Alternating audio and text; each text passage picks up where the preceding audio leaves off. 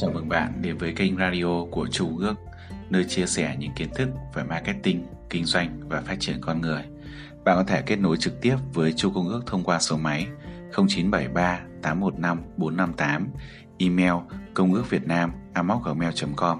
Cảm ơn bạn.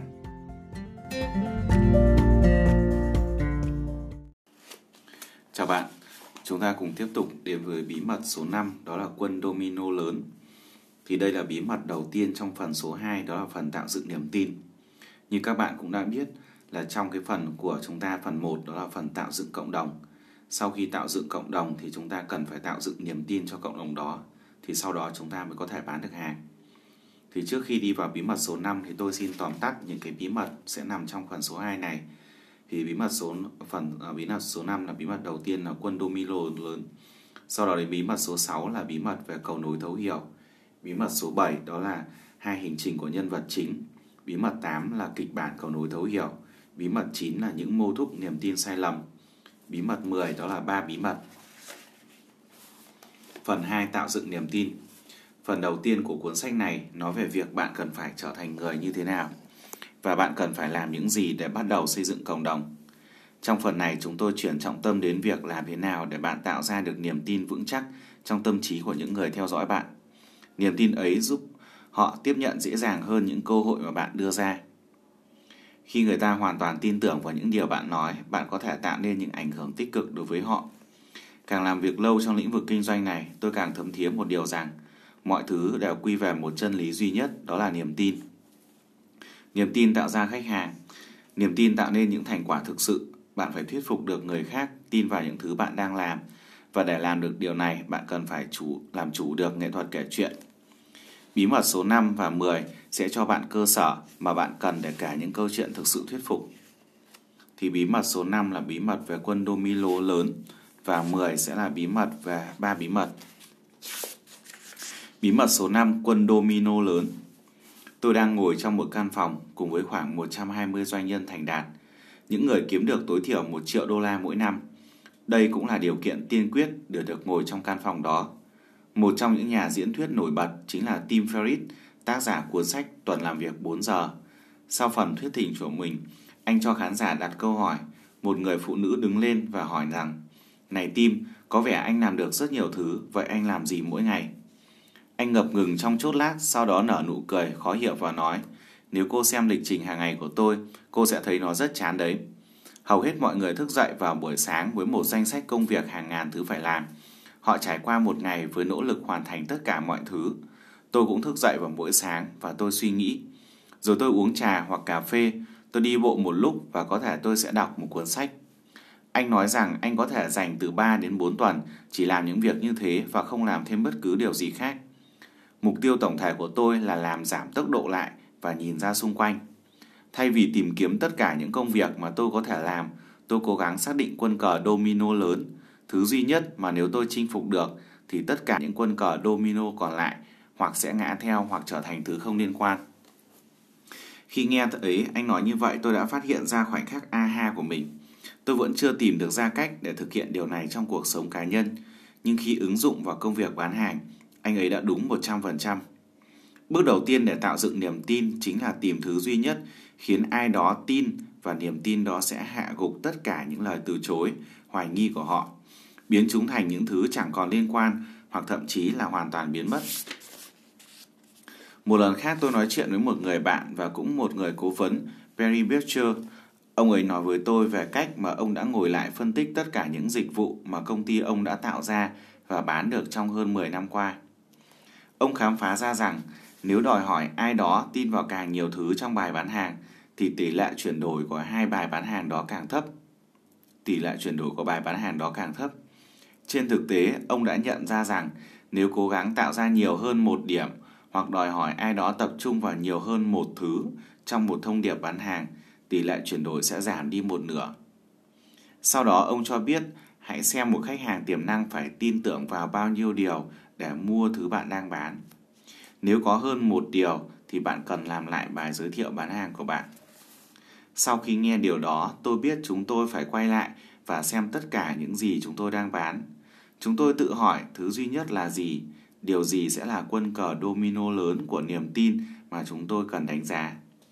Đánh ngã. Mỗi sản phẩm đều có một quân cờ domino lớn, một thứ mà sẽ đánh ngã tất cả những trở ngại nhỏ hơn và cả sự phản kháng. Nếu chúng tôi có thể khiến người ta tin vào một thứ đó, thì họ sẽ phải mua nó. Tôi đã tham gia một lớp học logic ở trường đại học, ở đó cho thấy những phương thức khác nhau để tạo nên những lập luận hợp lý. Một trong số những dạng thức lập luận hợp lý đó là được gọi là luật suy diễn. Nó có hình thức như sau. Nếu A thì B, có A nên có B. Nếu tôi được đặt tham số này thành một câu, câu tôi sẽ muốn nói cái đó như nếu Darlin không hoàn thành bài tập về nhà thì cậu ấy sẽ không đi học. Darlin đã không hoàn thành bài tập về nhà, do đó cậu ấy sẽ không đi học. Nếu bạn nghĩ về nó, bạn sẽ bắt đầu nhìn thấy sự hiện diện của dạng lập luận này ở khắp mọi nơi. Tôn giáo là một ví dụ đơn giản. Theo đạo cơ đốc, mọi thứ đều phụ thuộc vào sự thật trong Kinh Thánh. Nếu ai đó tin rằng Kinh Thánh là đúng, thì họ sẽ không có sự lựa chọn nào khác ngoài việc tin rằng Chúa Giêsu là đấng cứu thế. Nếu Ngài thực sự là đấng cứu thế, thì tất cả những điều bạn băn khoăn về đạo Thiên Chúa sẽ biến mất. Nếu Kinh Thánh đúng, thì Chúa Giêsu là đấng cứu thế. Kinh Thánh đúng, do đó Chúa Giêsu là đấng cứu thế. Là một người theo đạo, nếu tôi có thể khiến ai đó tin rằng Kinh Thánh, quân cờ domino lớn của họ, thì nó sẽ đánh ngã mọi chiếc domino khác và khiến mọi lập luận trở nên vô giá trị đến người có niềm tin đó. Nhưng điều này không chỉ xảy ra trong tôn giáo, chúng ta thấy nó xảy ra ở mọi nơi xung quanh mình, từ chính trị đến thể thao, cho đến những người quanh chúng ta đang dành thời gian cùng họ. Đó là lý do cho việc rất khó để có thể tranh luận với một người về thứ mà họ thực sự tin vào. Khi hạt giống niềm tin đã được gieo vào thì bất kể bạn cố gắng thuyết phục họ nhiều như thế nào đi chăng nữa, nó cũng đánh ngã tất cả những quân domino mà bạn đang cố gắng dựng lại. Thứ duy nhất hay còn gọi là quân domino lớn, khi chúng tôi tung ra ClickFunnels, tôi đã cố gắng tìm ra tin cốt lõi mà tôi cần khán giả của tôi hiểu và tin tưởng vào nó. Tôi đã nảy ra lập luận cơ bản này. Nếu tôi có thể khiến cho người ta tin rằng cơ hội mới của tôi là chìa khóa cho những gì họ tham vọng nhất và là thứ có thể đạt được chỉ bằng cách thông qua công cụ đặc biệt của tôi thì mọi từ chối khác cũng như những hoài nghi sẽ trở thành vô giá trị và họ sẽ phải chi tiền cho sản phẩm của tôi. Nếu tôi có thể khiến cho người ta tin rằng cơ hội mới của tôi là chìa khóa và là thứ có thể đạt được chỉ bằng cách thông qua công cụ đặc biệt của tôi, thì mọi từ chối khác cũng như những hoài nghi sẽ trở thành vô giá trị. Họ sẽ phải chi tiền cho sản phẩm của tôi. Nếu tôi có thể khiến ai đó thực sự tin rằng một cơ hội mới là chìa khóa cho mọi cho thứ cho thứ họ mong muốn nhất và họ chỉ có thể có được thông qua công cụ của tôi thì họ sẽ không có sự lựa chọn nào khác ngoài việc mua nó. Đây chính là chìa khóa để tạo nên cộng đồng của bạn, niềm tin. Đây là cách mà tôi đã sử dụng với ClickFunnels nếu tôi có thể khiến cho người ta tin rằng phiếu là chìa khóa cho việc kinh doanh online thành công và là thứ chỉ có thể đạt được bằng cách sử dụng ClickFunnels thì tất cả những từ chối và hoài nghi khác trở thành vô giá trị và họ sẽ phải chi tiền cho sản phẩm của tôi.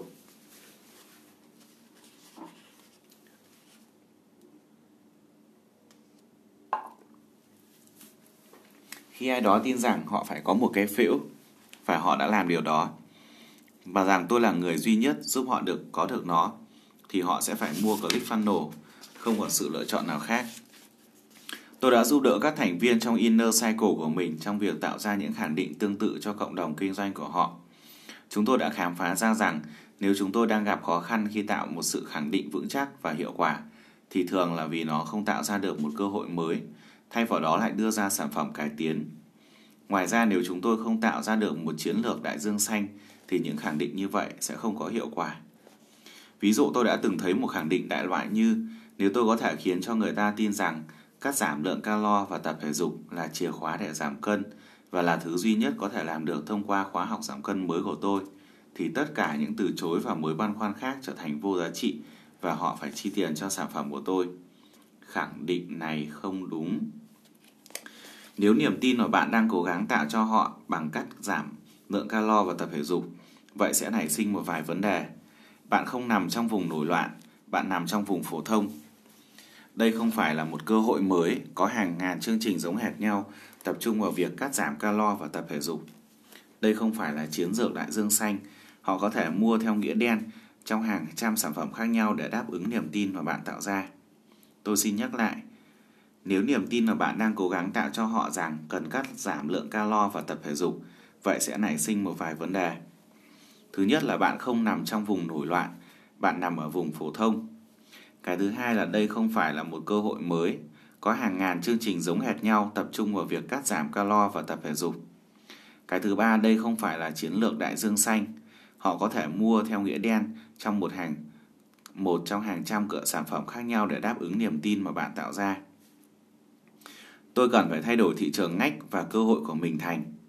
Nếu tôi có thể khiến họ tin rằng khiến cơ thể quen với chế độ ketosis là chìa khóa để giảm cân và là thứ duy nhất có thể đạt được thông qua việc uống ketonit của Profit, thứ khiến cơ thể thích ứng với ketosis trong vòng 10 phút, thì tất cả những từ chối và mối băn khoăn khác sẽ trở thành vô giá trị và họ sẽ phải chi tiền cho sản phẩm của tôi. Tôi xin phép đọc lại. Nếu tôi có thể khiến họ tin rằng khiến cơ thể quen với chế độ ketosis là chìa khóa để giảm cân và là thứ duy nhất có thể đạt được thông qua việc uống ketonit của Corovit, thì tất cả những từ chối và mối băn khoăn khác sẽ trở thành vô giá trị và họ sẽ phải chi tiền cho sản phẩm của tôi. Bước đầu tiên là tạo ra khẳng định quân domino lớn của bạn.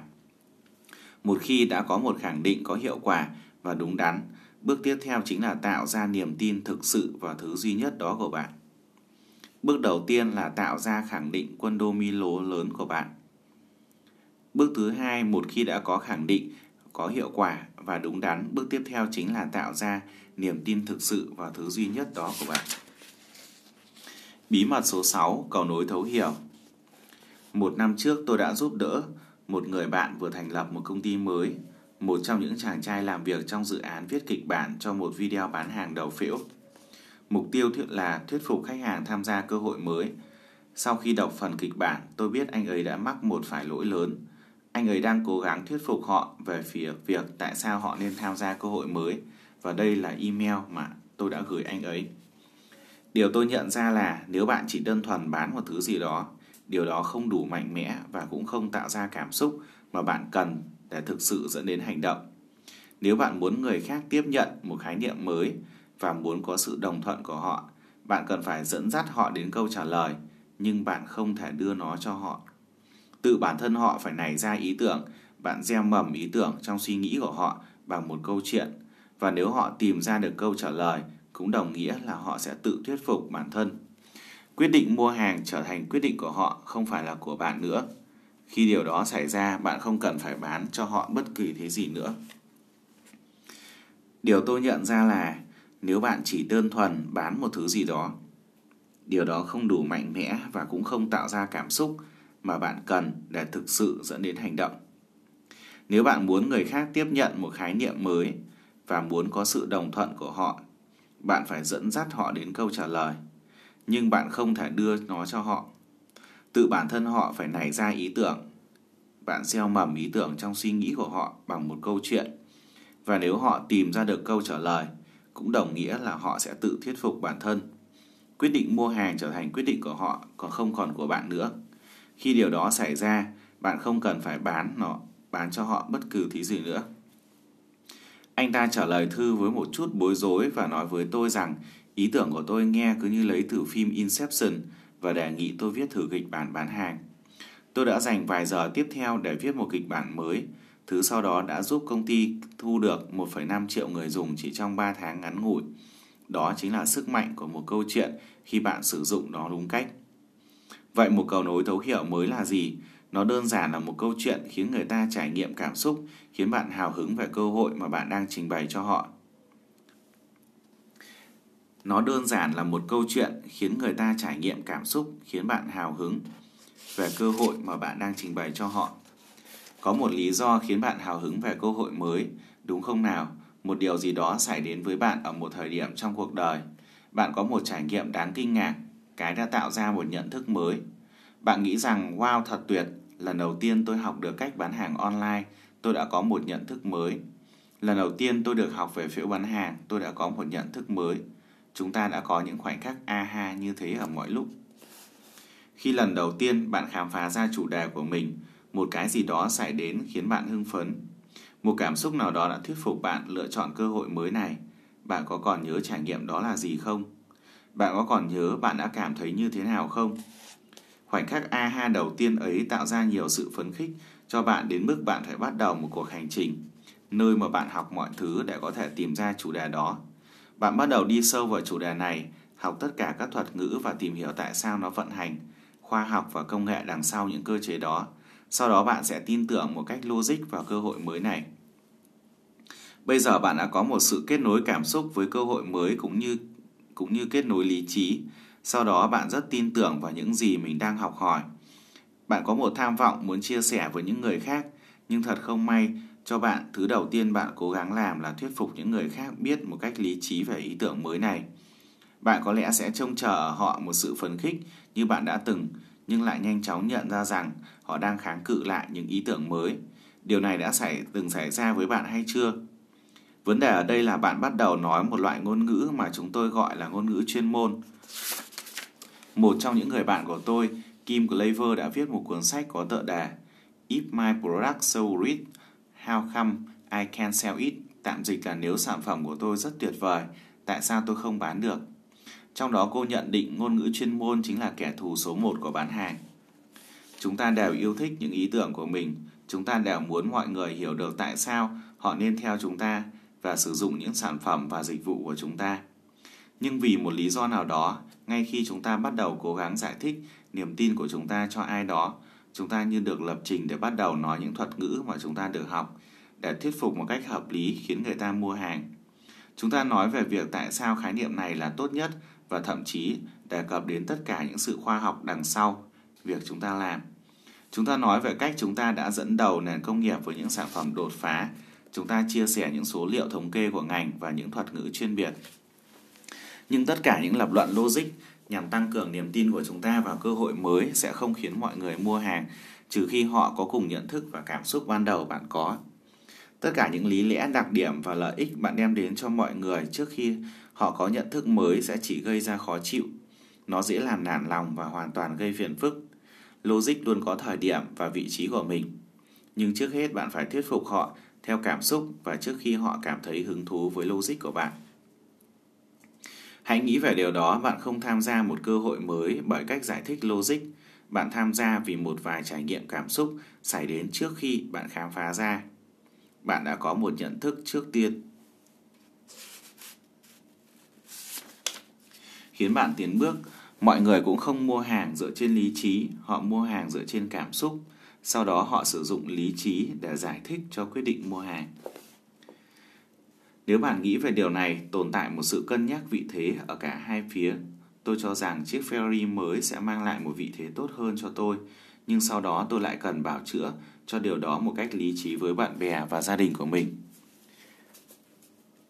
Như vậy tôi sẽ không đánh mất vị thế của mình trong suy nghĩ của họ, nhưng bạn sẽ không thể bán chiếc xe đó cho tôi một cách logic nếu như tôi không có được kết nối cảm xúc với chiếc xe đó. Lý trí không thuyết phục, cảm xúc mới thuyết phục. Vì vậy để tạo ra những cảm xúc đó bạn phải quay trở lại và nhớ xem điều gì đã cho bạn sự nhận thức mới khiến bạn tin vào cơ hội mới. Câu chuyện đó, câu chuyện cầu nối thấu hiểu, kết nối cảm xúc và là cầu nối cho khoảng trống từ cảm xúc cho đến lý trí. Câu chuyện cầu nối thấu hiểu mới, kết nối cảm xúc và là cầu nối cho khoảng trống từ cảm xúc cho đến lý trí. Nếu bạn có thể kể câu chuyện làm thế nào bạn có khoảnh khắc aha và nếu bạn xây dựng câu chuyện đúng đắn, khách hàng cũng sẽ có cùng nhận thức mới và sẽ tự thuyết phục chính mình mua sản phẩm và dịch vụ của bạn. Sau đó họ sẽ tìm cách bảo chữa một cách lý trí cho quyết định mua đó và tự học tất cả những thuật ngữ cần thiết. Việc của bạn là học cách cho họ những câu chuyện theo hướng dẫn mọi người đến nhận thức mới và họ sẽ làm phần việc còn lại. Vì vậy, câu hỏi đầu tiên của tôi dành cho bạn là câu chuyện cầu nối thấu hiểu mới nào đã thuyết phục bạn về thứ duy nhất mà bạn đang chia sẻ với những người khác. Chúng ta sẽ bàn đến việc làm thế nào để xây dựng được câu chuyện đó qua hai bí mật tiếp theo. Nhưng bây giờ tôi muốn bạn suy nghĩ về trải nghiệm trước đây đã cho bạn nhận thức mới đầu tiên, thứ đã đưa bạn vào cuộc hành trình này. Bạn còn nhớ chuyện gì đã xảy ra không? Điều gì xảy ra xung quanh bạn? Bạn cảm thấy thế nào? Nhớ những chi tiết đó là một điều quan trọng vì chúng là chìa khóa để kể một câu chuyện thuyết phục. Kể chuyện có hiệu quả. Bạn đã từng để ý rằng hai người một câu chuyện với hai kết quả hoàn toàn khác nhau không? Với câu chuyện của người này, bạn thấy hấp dẫn và cuốn hút đầy cảm xúc. Sau đó, một người khác kể với bạn câu chuyện về một trải nghiệm y hệt và bạn thấy buồn ngủ. Vậy, điều khác biệt ở đây là gì? Điều gì khiến một vài người kể chuyện cuốn hút hơn những người khác? Có nhiều lý do nhưng bạn không phải biết hết tất cả để kể một câu chuyện tuyệt vời và khiến khách hàng phải mua hàng. Chỉ cần hai điều để thực sự làm nên một câu chuyện hấp dẫn và thú vị. Chìa khóa đầu tiên để kể một câu chuyện hấp dẫn là đơn giản hóa nó. Khi bạn kể chuyện, bạn cần phải nói giống như học sinh lớp 3. Nhiều người trong số các bạn sẽ gặp vấn đề ở đây vì các bạn thích sử dụng những từ ngữ vĩ mô và khoe khoang về hiểu biết của mình. Cố gắng để nghe thật thạo đời và thông thái. Sẽ có lúc cho việc đó, nhưng không phải là lúc để bạn kể chuyện. Mọi người quen với việc tiêu hóa thông tin ở mức độ đơn giản nhất. Khi bạn đi cao hơn mức đó, bạn bắt đầu đánh mất khách hàng của mình một cách nhanh chóng. Trong những cuộc bầu cử năm 2016, một nghiên cứu nhìn vào những bài diễn thuyết của các ứng cử viên Đảng Cộng Hòa và đưa chúng vào bài kiểm tra. Để đánh giá bài diễn thuyết của họ, Trump đạt trung bình từ 3 đến 4 trong mỗi bài diễn thuyết của mình, trong khi các ứng cử viên khác như Ted Cruz ở điểm 9 và Ben Carson lẫn Mike Huckabee ở điểm 8. Sử dụng những từ ngữ vĩ mô sẽ khiến bạn thấy mình thông thái hơn, nhưng nó sẽ chẳng được tạo chút ảnh hưởng nào với những người khác. Nhưng thỉnh thoảng bạn sẽ phải nói về khái niệm phức tạp. Vậy làm thế nào để bạn đơn giản hóa một khái niệm phức tạp một cách nhanh chóng? Bạn làm điều này bằng cách sử dụng một công cụ mà tôi đã tạo ra, gọi là một cầu nối, giống như là mỗi khi tôi gặp một từ ngữ, khái niệm vượt quá trình độ cấp 3 tôi dừng lại và nghĩ về việc làm thế nào để có thể liên hệ khái niệm đó với một thứ gì đó mà đã biết và hiểu về nó. Tôi đã dùng cách tương tự để giải thích những khái niệm phức tạp với lũ trẻ của mình. Cầu nối giống như là, những gì họ hiểu giống như là ý tưởng mới. Ý tưởng mới nó giống như là những gì họ hiểu. Ví dụ trong một kịch bản bán hàng của mình, tôi đã cố gắng để dạy một liệu trình gọi là ketosis. Đây là một cách để giảm cân. Câu vừa rồi chính là một mô hình nhỏ của cầu nối giống như là bạn có nhận thấy điều đó không? Trong kịch bản bán hàng tôi đề cập đến từ ketonis và tôi quan sát thấy khán giả không còn chú ý. Tôi khám phá ra rằng nếu họ không biết một từ nào đó có nghĩa là gì, họ sẽ không còn tập trung đến những gì bạn nói sau đó. Và vì vậy tôi bắt đầu sử dụng cầu nối giống như là như thế này. Mục tiêu ở đây là đưa ketonit vào cơ thể của bạn. Vậy ketonit là gì? Chúng kiểu như là hàng triệu những nhà diễn thuyết tí hon truyền động lực chạy suốt cơ thể bạn, cho bạn năng lượng và khiến bạn cảm thấy tuyệt vời. Tôi lấy khái niệm mới hoặc từ ngữ mới mà mọi người không hiểu và thêm vào cụm từ giống như là vào câu. Tôi đang kết nối một từ hoặc khái niệm mới với thứ gì đó mà họ đã hiểu. Thứ đó hoàn toàn dễ hiểu với họ, vì vậy họ hiểu được nó. Khán giả của tôi biết một nhà diễn thuyết truyền động lực là gì và họ có thể tưởng tượng ra cảm giác sẽ ra sao sau khi có hàng triệu người tí hon như thể đang chạy trong cơ thể của mình. Ở kịch bản tương tự, tôi cũng cố gắng giải thích cảm giác trong trạng thái ketonicid. Đó là điều khó hiểu đạt được. Cảm giác tốt, cảm giác tuyệt vời, vì vậy tôi phải chọn khái niệm này và nói. Khi bạn ở trong trạng thái ketosis, nó kiểu như là trò chơi kinh điển Pac-Man vậy. Bạn còn nhớ chứ, toàn bộ game bạn chỉ dành thời gian để chạy thoát khỏi những bóng ma. Nhưng mỗi một lần trong một khoảnh khắc, bạn có được một viên năng lượng và đột nhiên bạn có được hàng tấn năng lượng và sau đó bạn có bạn thực sự đuổi theo những bóng ma đó và bạn có cảm giác on, đó chính là cảm giác khi ở trong trạng thái ketosis. Kể về câu chuyện để họ liên tưởng đến cảm xúc. Một lần nữa tôi biến khái niệm trừu tượng và khó hiểu này kết nối với nó với thứ gì đó mà họ chắc chắn hiểu, sử dụng cụm từ giống như là Bất kỳ lúc nào bạn đang nói hoặc viết và bạn đang gặp phải một điểm mà một vài người không thể hiểu bạn đang muốn truyền tải điều gì, chỉ cần nói nó giống như là và liên hệ nó với một điều gì đó dễ hiểu hơn. Việc này khiến câu chuyện của bạn trở nên đơn giản, có tính giải trí và hiệu quả. Đơn giản hóa chính là chìa khóa có cho bạn. Bạn cảm thấy như thế nào? Cách tiếp theo để cải thiện cách kể chuyện của bạn là thêm vào những cảm xúc và biểu cảm. Trong phim thường thì rất dễ để khiến người ta cảm nhận được điều gì đó. Một trong những ví dụ ưa thích của tôi về điều này được lấy từ bộ phim X-Men First Class. Trong bộ phim này, chúng ta được đưa trở lại quá khứ của X-Men và có được cái nhìn thoáng qua về cách họ lớn lên và khám phá ra sức mạnh của mình. Có một khoảnh khắc trong đó Magneto hồi trẻ bị đưa tới trại tập trung của Đức Quốc xã và khi họ lôi anh ta và gia đình qua cánh cổng, họ nhận thấy những rào kim loại xung quanh doanh trại bắt đầu dịch chuyển khi anh đấy bắt đầu kháng cự họ. Họ muốn biết anh có những sức mạnh gì, vì thế họ đưa anh vào một căn phòng nhỏ với một tên chỉ kẻ chỉ huy của Đức Quốc xã. Người này muốn thấy sức mạnh của anh ấy. Họ cũng đưa mẹ của Magneto đến vào căn phòng và nhằm biến bà thành con tin để ép anh ấy làm những gì họ muốn. Một, đó là gợi cảm xúc người nghe, hai là biểu cảm. Kẻ cầm đầu chĩa khẩu súng về phía mẹ Magneto và bắn và bắt anh cố dịch chuyển đồng tiền kim loại trên bàn. Anh ấy cố gắng trong lo sợ để di chuyển đồng tiền nhưng không thể vì kẻ cố cầm đầu đã bóp cò. Vì thế kẻ cố kẻ cầm đầu đã bóp cò và giết mẹ anh ấy. Sau đó bạn thấy một cảnh quay đầy mạnh mẽ đến nỗi không cần một lời thoại nào. Bạn cũng thực sự cảm nhận được nỗi đau mà Magneto phải trải qua. Khi nhìn thấy ánh mắt của anh ấy chuyển từ buồn bã sang tức giận, sau đó anh ấy đã sử dụng sức mạnh để phá nát chiếc chuông trên bàn của kẻ cầm đầu Đức Quốc xã. Kể từ đó, anh ấy bắt đầu nhấc và dịch chuyển mọi thứ bằng kim loại trong phòng. Anh phá nát mũ của bọn lính canh ngay lập tức giết chết chúng và sau đó phá hủy toàn bộ hoàn toàn mọi thứ trong căn phòng. Và sau đó chính là thời điểm anh ấy tìm ra sức mạnh của mình. Khi bạn đang xem bộ phim, bạn có thể nhận thấy tất cả mọi thứ mà không cần một từ ngữ nào, bởi vì chúng ta có thể thấy gương mặt anh ấy, chúng ta có thể trải nghiệm căn phòng, chúng ta có thể nghe thấy âm nhạc, chúng ta có thể thấy thực sự cảm nhận được. Ở một vài phương diện, nỗi đau và sự chịu đựng của Magneto, đó chính là sức mạnh của bộ phim. Hầu hết chúng ta không sản xuất phim để bán sản phẩm của mình, nhưng chúng ta phải học cách để kể một câu chuyện theo cách có thể khiến người khác đồng cảm. Hãy tưởng tượng nếu Magneto chỉ bước vào phòng. Vâng, khi tôi còn nhỏ, tôi ở trong trại tập trung của Đức Quốc xã và họ muốn tôi dịch chuyển một đồng tiền vàng nhưng tôi không thể. Vì thế họ giết mẹ tôi, tôi đã thực sự phát điên. Vì thế tôi phá tung mọi thứ. Bạn có thể cảm nhận được điều gì không? Không, bạn sẽ không thể có được trải nghiệm cảm xúc tương tự để kết nối được với nhân vật. Tuy nhiên đó lại là cách mà hầu hết mọi người kể chuyện.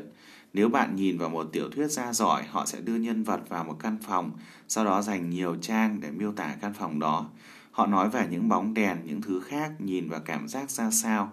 Mọi thứ họ cần là để giàn cảnh. Sau đó họ đi sâu vào nội tâm của nhân vật. Đó chính là chìa khóa mấu chốt. Bạn phải giải thích được bạn cảm thấy thế nào và khi bạn làm vậy, mọi người bắt đầu đồng cảm với bạn. Ví dụ sẽ thế nào nếu như tôi kể một câu chuyện như thế này. Tôi đang ngồi ở nhà và tôi có thể nghe thấy vợ và đám trẻ con đang chơi đùa trong phòng khác. Họ không biết chuyện gì vừa xảy ra, tôi đang ngồi đó lo lắng vì tôi biết hóa đơn đã đến hạn nhưng tôi không biết tôi sẽ trả chúng bằng cách nào. Tôi bắt đầu cảm thấy dạ dày đau quặn, nó giống như một cơn đau tim nhưng lại thấp hơn ở phía ruột. Tôi cảm thấy áp lực nó đang dần đi xuống và tôi cảm nhận rõ ràng như thể ai đó đang ngồi trên cổ mình. Cảm giác nặng đến nỗi tôi không thể ngẩng đầu lên, thứ duy nhất tôi thấy là lòng bàn tay của mình và chúng đang đẫm mồ hôi. Tuy nhiên tôi lại thấy lạnh lẽo, cả cơ thể tôi đang run rẩy và dùng mình vì tôi đang chịu quá nhiều đau đớn và thất vọng. Tuy nhiên tôi lại bị đông cứng bởi nỗi sợ. Khi bạn đọc câu chuyện đó, bạn có thể bắt đầu thực sự cảm giác được những điều tôi giải thích. Bao nhiêu trong số các bạn cảm giác đau ở ruột, hoặc sức nặng ở trên cổ, hoặc mồ hôi ở lòng bàn tay. Bằng cách giải thích những thứ tôi cảm nhận, bạn gần như ngay lập tức cảm nhận được điều đó tương tự. Khi tôi kể một câu chuyện theo cách này, tôi đang kiểm soát trạng thái của người nghe. Việc tôi kiểm soát trạng thái của họ là rất cần thiết và tôi làm điều này bằng cách kể câu chuyện theo cách mà khiến bạn có cùng cảm nhận với tôi. Vì thế tôi giải thích làm thế nào mà tôi có được nhận thức mới của mình. Bạn có thể trải nghiệm thứ tương tự. Nếu tôi muốn bạn có thể cùng nhận thức mới của mình, bạn cần ở cùng trạng thái như tôi, như từng khi tôi nhận thức mới đó.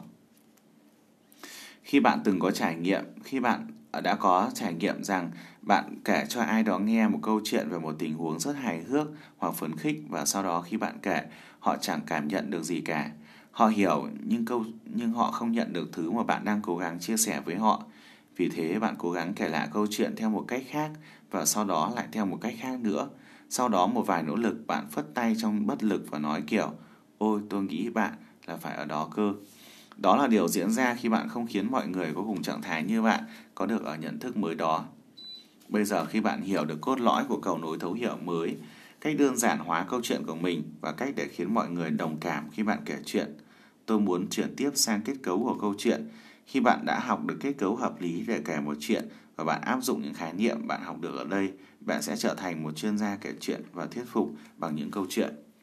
Như vậy chúng ta vừa hoàn thành xong bí mật số 6, đó là bí mật nói về cầu nối thấu hiểu. Và bí mật số 5, đó là quân domino lớn. Xin chào và hẹn lại bạn.